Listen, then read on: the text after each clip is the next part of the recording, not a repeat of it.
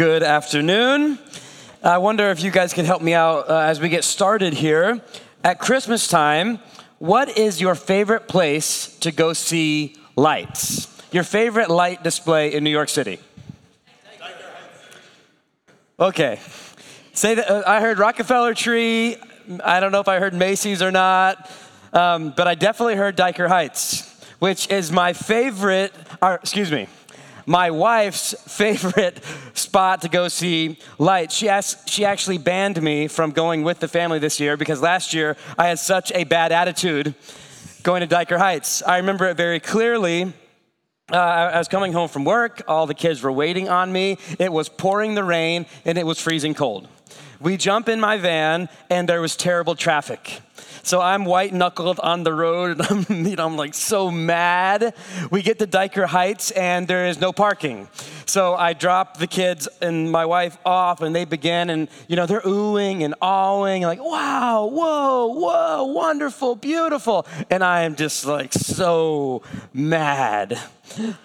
I get out of the van, and of course, it doesn't get any better. It's so crowded, you can't even walk. In the most popular houses, you can't even get near them. There's so many people everywhere.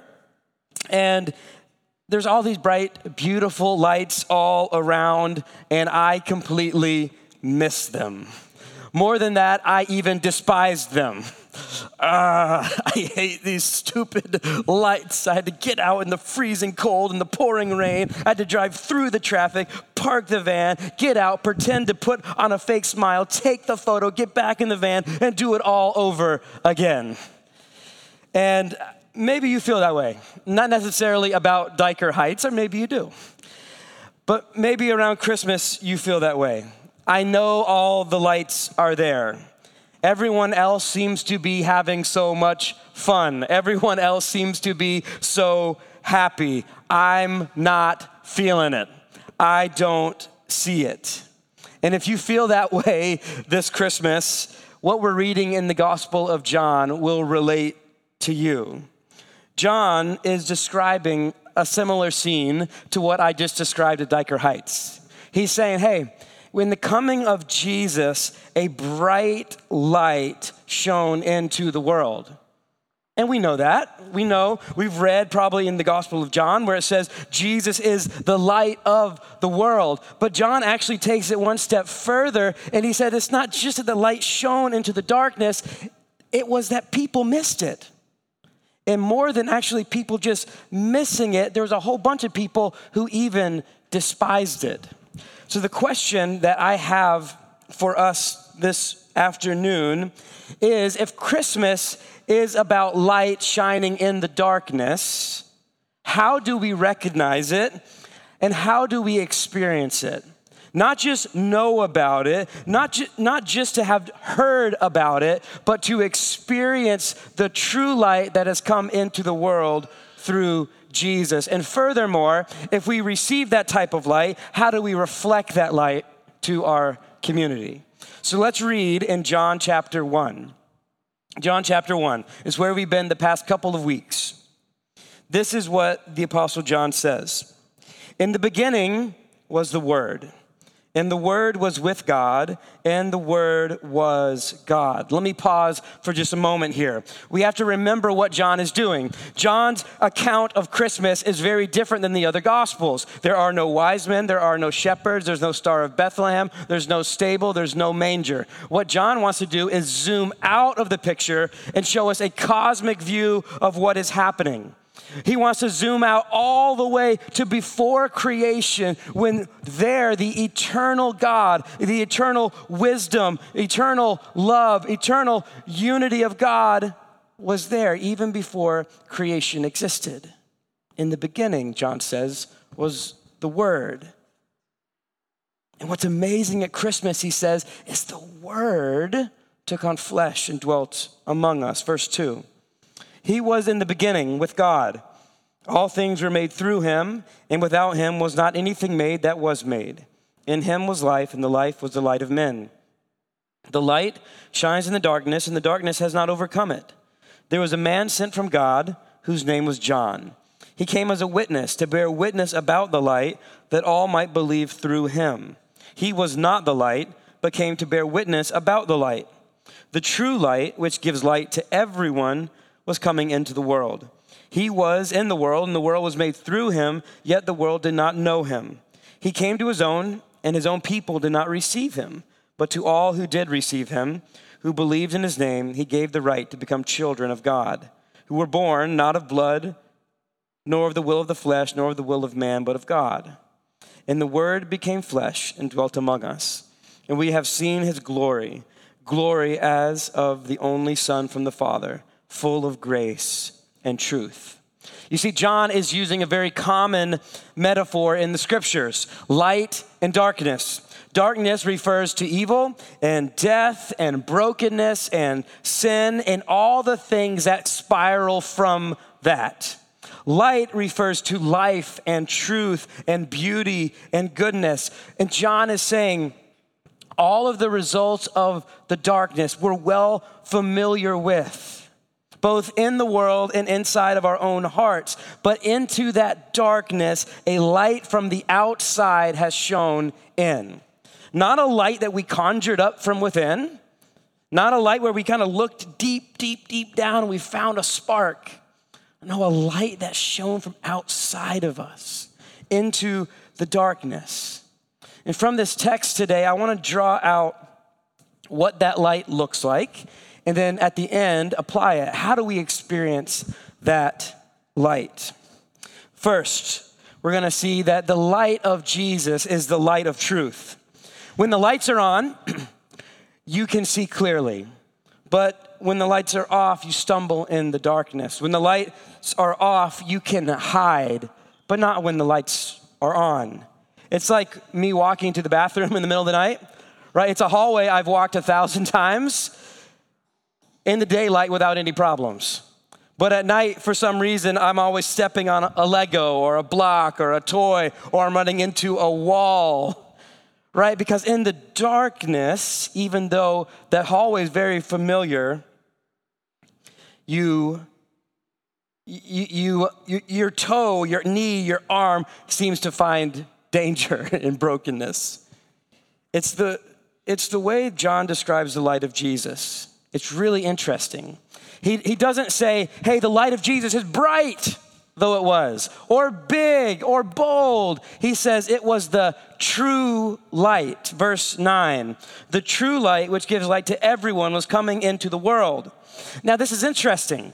If John is describing Jesus as the true light, he's assuming that there are other false lights, lights that will draw our attention away from the true light, light that we think will fill our darkness light that we think will combat the lies that we wrestle with in our souls.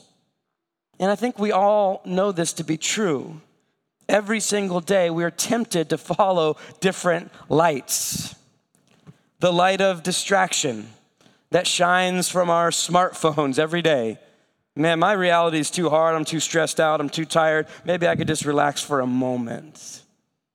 We are tempted to follow the light of power or money or fame. And these lights tell us hey, if you would just let this light, if you had this light, this would fix your darkness. This is the solution to your darkness. Just let it shine. If you just had blank, and for all of us, it's something different. If you just had this one thing, this one relationship, this one salary, this one bonus, this one job, this one apartment, then the darkness would be gone. You would really see things clearly. John says Jesus is the true light. The light that speaks a better word into our darkness, the light that can actually bring clarity to our lives in the world that we live in. Through him, we can know who we are why we're here, and what we should be doing. I was listening to an interview the other day by a scholar named N.T. Wright. He is one of the most respected New Testament scholars in the world, uh, a very famous apologist for Christianity. He's currently at Oxford University. And he was talking about his new book that he wrote on the book of Romans and all these scholarly things. And at the end of the interview, uh, the guy just simply asked him, All right, Dr. Wright, how do you know it's true? Like, how do you know all this is true? And he said, he said, well, because Jesus has been raised from the dead. Well, how do I know that to be true? And he said, Well, there's two parts of it. You can go and you can look at the historical evidence, right? There, there are things that you can read, things that you can study, and I encourage you to go and do that. But he said, There's another reality. He says, The, the truth of Jesus' resurrection also makes sense of the world that I live in. It perfectly explains my reality and the re- reality I see all around me. And he quoted C.S. Lewis. I know I quote C.S. Lewis too much, but this is him quoting him, not me. Uh, you guys noticed.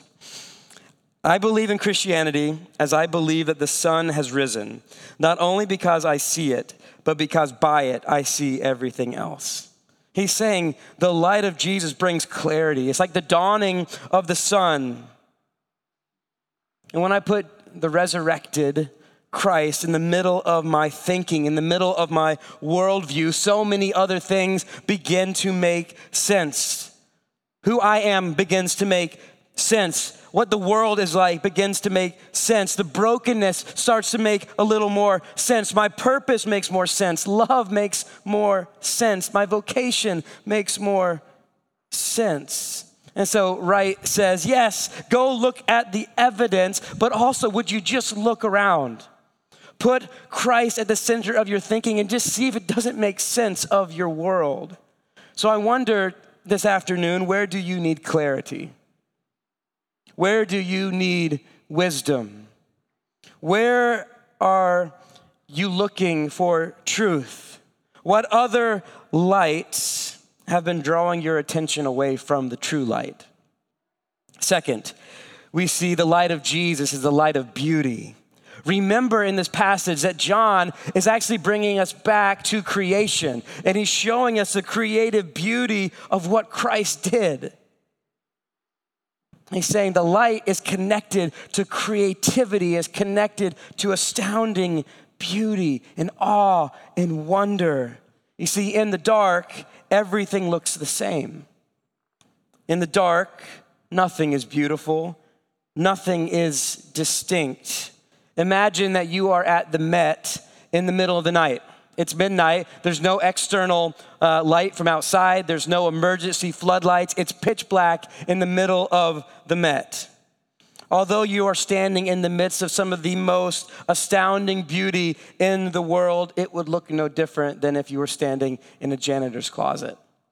Because in the darkness, everything looks the same. Darkness is darkness, regardless of where you are. And John is saying Jesus is the creator God of all beauty. And yes, our world has been marred and broken by sin, but Jesus is still shining his beautiful light.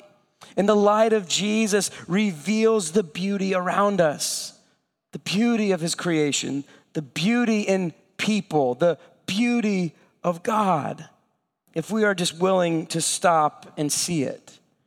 I was reminded this week of a book by a guy named Anthony Doerr.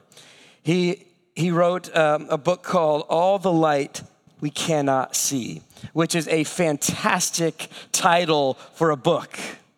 It sold over 15 million copies. It spent 200 weeks on the New York Times bestseller list, and I won't spoil it for you because I haven't finished reading it yet. But I do want to talk about the title.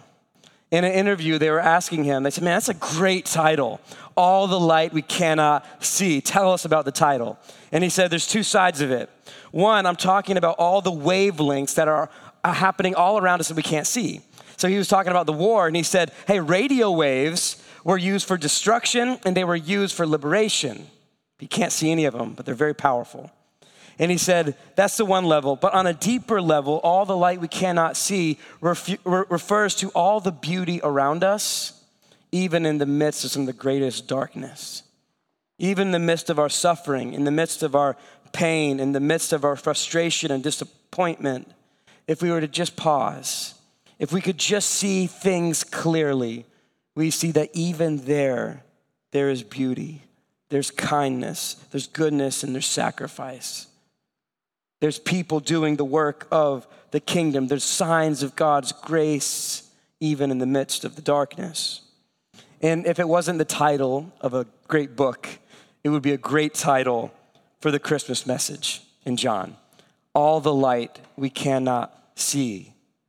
The light shines in the darkness, and the darkness has not overcome it. Think of that very first Christmas.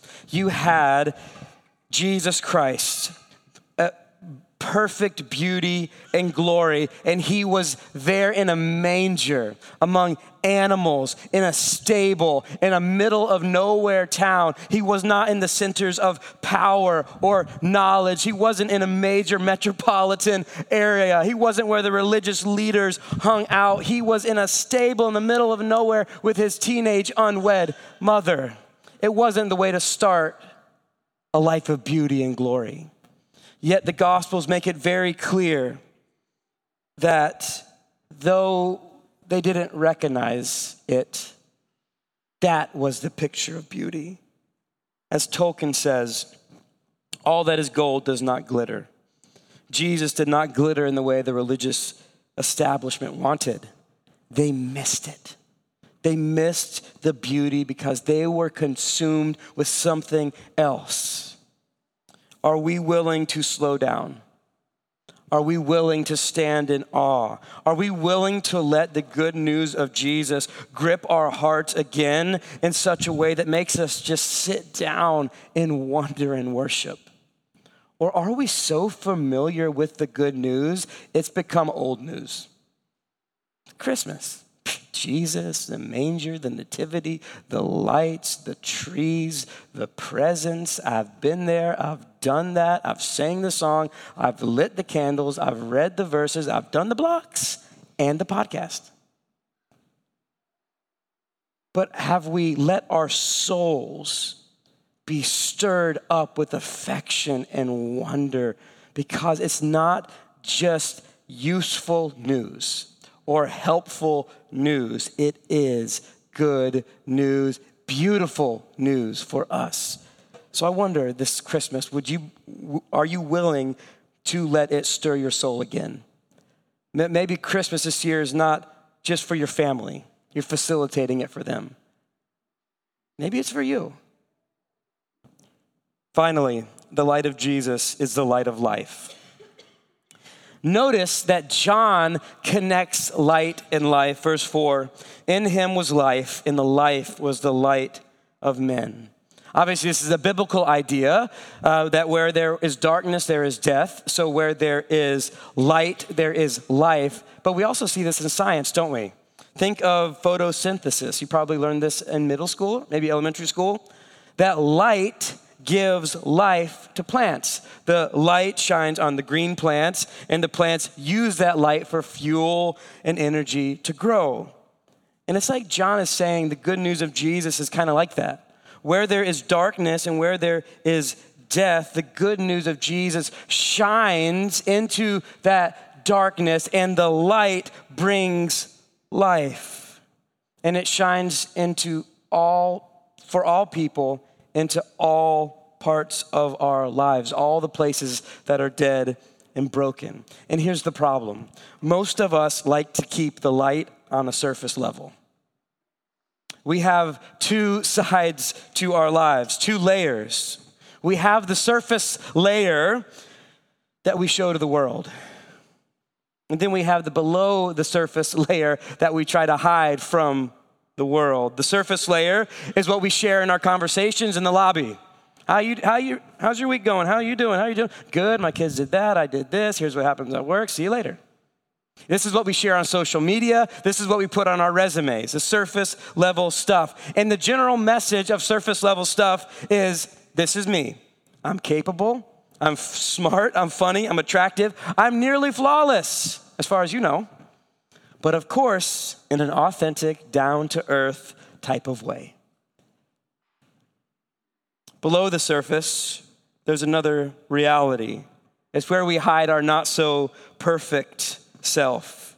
It's where we keep our wounds, anxieties, anger, jealousy, despair, shame, regret, insecurity. It's where we keep those habits that we really don't want anyone to see. It reminds me of what Stanford professors have called the duck syndrome.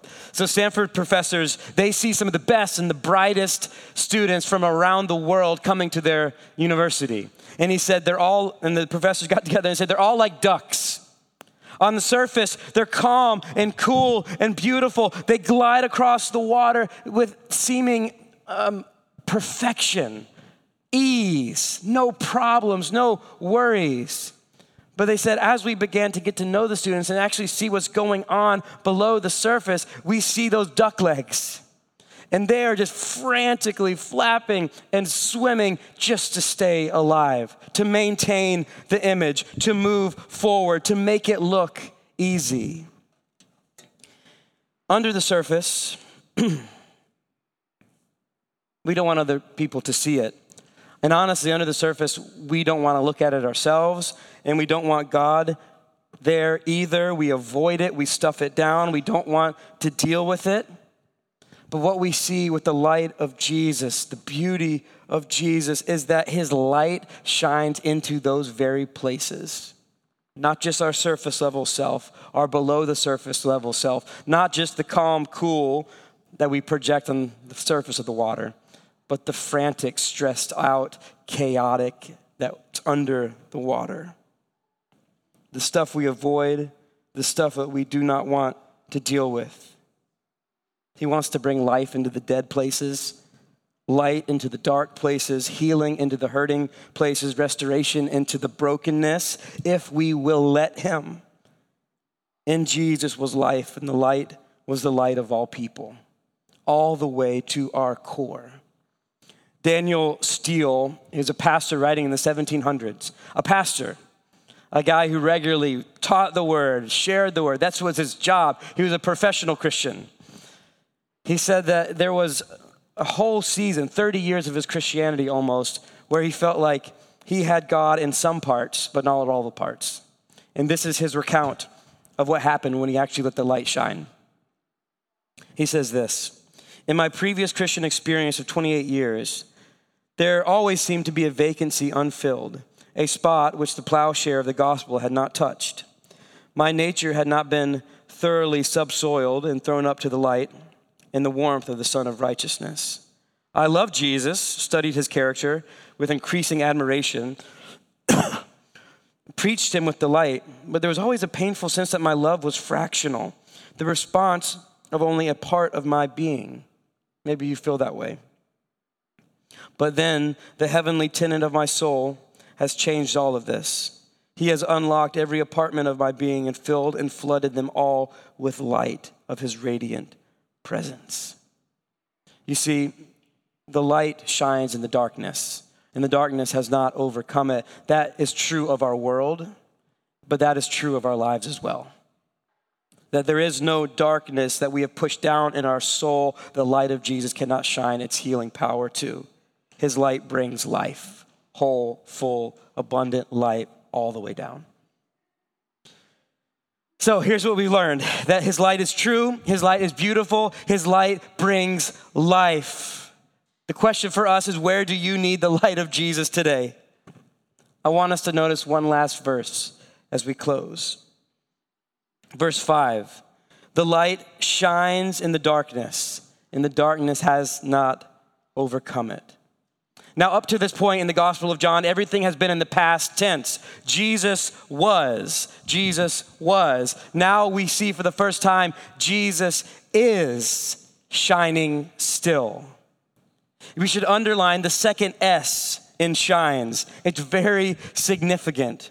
You see, when John was writing, many people thought the light of the gospel had gone out. They had seen Jesus crucified this young, promising religious leader, dead at 32 at the hands of the Romans. Surely the light was gone. No, John says the light still shines in the darkness, and still the darkness has not overcome it. Throughout many times throughout history, there have been moments where we look and say, The light is gone. Look at the brokenness, look at the war, look at the pain, look at the hurt, look at the trauma. But as the light went out in one place, thousands of lights came up in other places, the gospel flame could not be put out. The light still shines in the darkness, and the darkness does not overcome it. Or maybe you're in here today and you look around at our current world and you say, the light's gone out. I read about every single day the pain, the devastation, the brokenness, the hurt locally, in our city, in our state, in our country, in our world. You say the light has gone out. Maybe you look at your own life and you say, I don't know if it could get any darker. I don't know if this could get any worse. I don't know if I could go through another loss. Well, hear the words of John to you as a promise. The light still shines in the darkness, and still the darkness does not overcome it, and the darkness never will. So, what do we do? Well, first, we have to recognize the light. The light metaphor is an interesting one in the scriptures because you can't receive light, you can't control light, you can't grab the light. You simply put yourself in the path of light. You open the door and the light comes flooding in. You slow down. You acknowledge the darkness, the pain, the brokenness, the sin, and you turn to the light. Uh, last summer, I read the memoir of Philip Yancey. Philip Yancey was probably one of the most prolific, is one of the most pro- prolific writers in the past 50 years as far as Christian uh, books. Um, but he wrote a memoir, it's called Where the Light Fell. And he said, This was the book that I was put on planet Earth to write. And it was a story of his upbringing, the pain of his childhood, the pain uh, that came from a broken home and a broken religious systems that he grew up in. And it tells all these different cracks that he says were in his story. But he says actually, those very cracks were the very places where the light fell. He just had to stop. He had to acknowledge the darkness and turn to the light. And I wonder if that's true in our stories this afternoon. If some of us need to go to the places we don't like to go, and we need to recognize some of the darkness, and maybe those are the very cracks where the light wants to fall the light of Christ, the light of resurrection power, the light of grace, the light of love wants to fill those areas, even the most broken areas. So we recognize the light and then we reflect the light. Once we've turned to the light, we are humbly able to reflect it. If you notice in our text, uh, John the Apostle goes out of his way to talk about John the Baptist. Verse 8, he says, John was not the light. Like, this, in case anybody was confused, John, great guy, not the light. But he came to be witness about the light. John the Baptist was Jesus' cousin. He was preaching in the desert, he was baptizing people, he was preparing the way for Jesus. But later, so John the Apostle says, Yeah, John, not the light. For sure, not the light. Jesus was the light. But look how Jesus describes John later in the gospel. He says this John was a burning and shining lamp, and you were willing to rejoice for a while in his light. So, wait a minute. John was not the light, but now Jesus says John was a burning, shining lamp. A lamp is not a light in and of itself, it's a bearer of that light. And that's the point that John is making. When the light shines on us, it's clear that light is coming not from us, that's, that light is coming from Jesus, but I am one reflecting the light that I'm receiving to the world around me for the glory of God. I want to be a reflection of the light of Jesus to my neighbors, to my family, to my kids, to my coworkers, to my friends. I want to be a reflection of the light of Christ. And they might say, Man, you are bright. You're like, No, no, I'm not the light. I am for sure not the light. Jesus is the light. I'm just trying to position my life in such a way to reflect that light to others. Years ago, I read a book by Cormac McCarthy, Cormac McCarthy called The Road. It is a post apocalyptic novel about a father and son basically trying to survive in this barren, dangerous world. And throughout the, the book, there's this metaphor that the, the son and the father are carrying the fire. We have to keep going. We can't stop because we are the ones carrying the fire. But the father in the novel is sick and dying. And here's a conversation between him and his son. The son says, I want to be with you. You can't. Please. You can't. You have to carry the fire. I don't know how to. Yes, you do. Is it real, the fire? Yes, it is. Where is it? I don't know where it is. Yes, you do. It's inside you. It was always there. I can see it. Now we know, as followers of Jesus, the fire it's the good news of Christ. It's the Spirit of God that's inside of us. It's the light of Jesus that's shown into our darkness. It's the flame of the gospel that's come alive in our hearts. And it's as, as Jesus has commissioned us, like the Father to the Son, to say, Would you carry the fire? So as we finish this year, where is God calling you to carry the flame? Where is God calling you to recognize the light? Where is He asking you to bring your whole self to Him? And maybe for the first time in surrender and repentance and humility to say, man, I, Jesus has had part of me, but He has not had all of me. And I want the light to shine to my very core. Let's pray together. Father, we do give you thanks and we give you praise. The light of the world has come. That the light shines in the darkness, the darkness does not overcome it. So today, this very afternoon, we ask that the Holy Spirit would speak. What are those areas of darkness we need to let the light shine in? What are the areas of the darkness around us where we need to be that reflection of Christ to the world? Not as those who have figured it all out, but those who have humbly received the light and are willing to hand it to others. We pray in Jesus' name. Amen.